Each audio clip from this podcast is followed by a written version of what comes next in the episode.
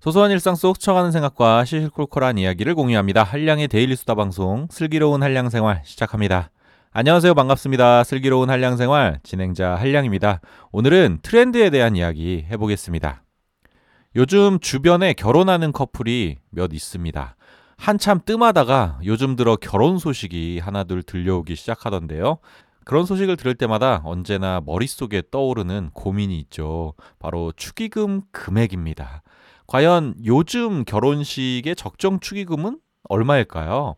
그래서 오늘은 그 축의금, 특히 MZ 세대들이 말하는 축의금 풍속도에 대해서 이야기해 보겠습니다. 얼마 전 직장인 익명 커뮤니티 블라인드에 이런 글이 올라왔습니다. 어제 회사 선배 결혼식에 축의금 5만 원을 냈는데 제가 잘못한 건가요? 선배가 5만 원 한 거 맞아? 밥값이 8만 8천 원인데 내가 너한테 서운하게 한 거 있어? 이렇게 말하시네요. 바쁜데 시간 내서 가졌더니 한다는 소리가 저런 식이라니. 이런 상황에서 여러분은 어떤 반응을 보이실 건가요? 해당 글은 300명이 넘는 네티즌들이 댓글을 달았는데요. 그 의견들은 의외로 다양했습니다.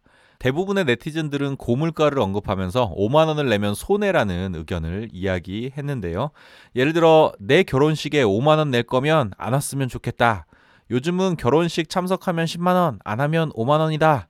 요즘 식대가 많이 올라서 5만 원 하면 손해다.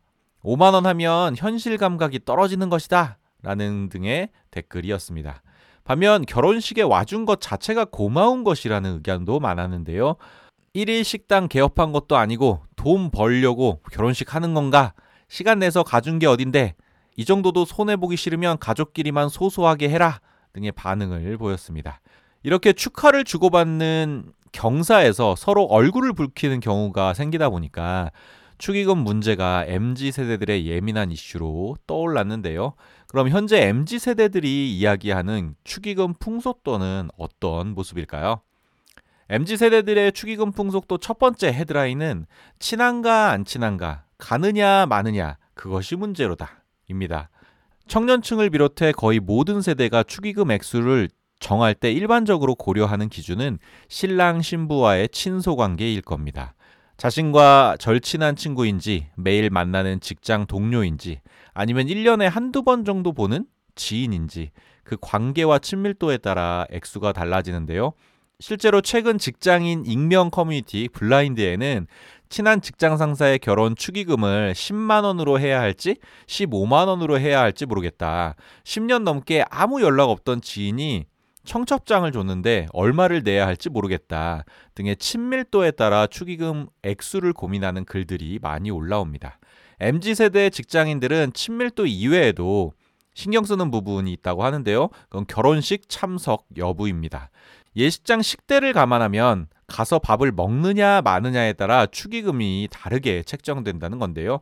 심지어 뷔페, 한정식, 호텔 코스 요리 등 필요연 메뉴에 따라서 축의금 책정을 달리하는 경우도 있습니다. 직장인들은 보통 결혼식에 안 가면 5만 원, 가면 10만 원을 내는 게 일반적이라고 생각하는데요. 간혹 결혼식 사전 모임으로 밥이나 술을 대접받는 경우에는 15만 원을 내기도 합니다. 실제 예식장 식대는 최근 코로나 엔데믹 이후 늘어난 예식 수요와 고물가 상황까지 겹쳐서 이전보다 인상된 것으로 파악되는데요. 관련 기사에 따르면 서울권 예식장 사이트에서 1인당 식대를 찾아본 결과 강남구 소재 A 예식장의 경우에 주류 포함 120여 가지의 음식이 나오는 뷔페가 6만 원이었고요. 유명 호텔의 경우 7, 8만 원대에서 10만 원이 넘어가는 경우도 있었습니다. MZ세대 축의금 풍속도 두 번째 헤드라인은 애인 동반 시 축의금 기준부터 비혼식 축의금까지입니다. 축의금 적정 액수에 대한 MZ 직장인들의 고민은 여러 갈래로 뻗어나가는데요. 애인을 동반해 결혼식에 갈 때 축의금을 누가 얼마나 내야 하는지 자발적 비혼을 선택했을 때는 축의금을 주고받아도 되는 건지 등에 대한 고민입니다. 근래 온라인 커뮤니티에는 결혼하는 지인이 식장에 애인도 데려오라고 해서 같이 밥 먹고 올 것 같다. 그런데 얼마를 내야 할지 모르겠다. 10만 원이면 적은 건가? 친하지 않은 사이에도 애인과 함께 할 경우 15만 원 정도는 내야 하는 건가?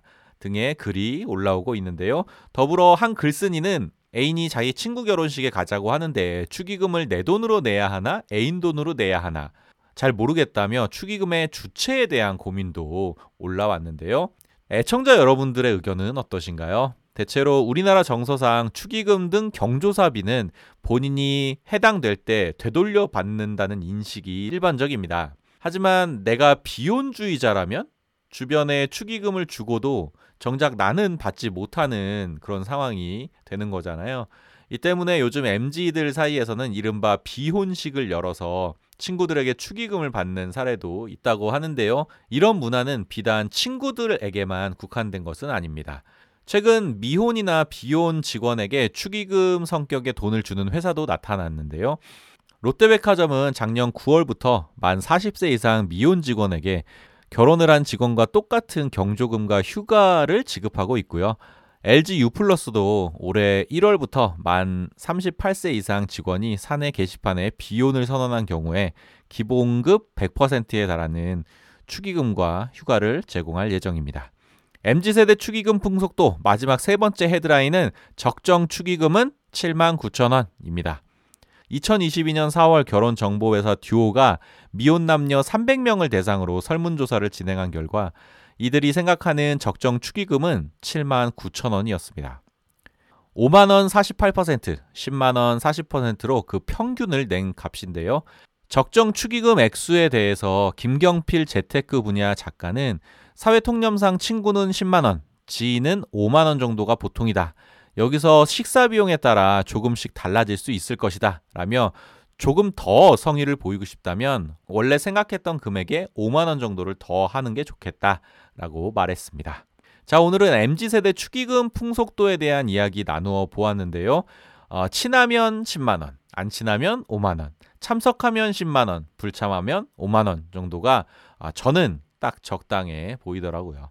여러분은 어떠신가요? 축의금에 대한 여러분들의 의견도 댓글로 많이 공유해 주시면 좋겠습니다. 자, 그리고 구독과 좋아요도 꼭 눌러 주시고요. 오늘 제가 준비한 이야기는 여기까지고요. 들어주셔서 감사합니다. 다음에 만나요. 안녕. 뿅!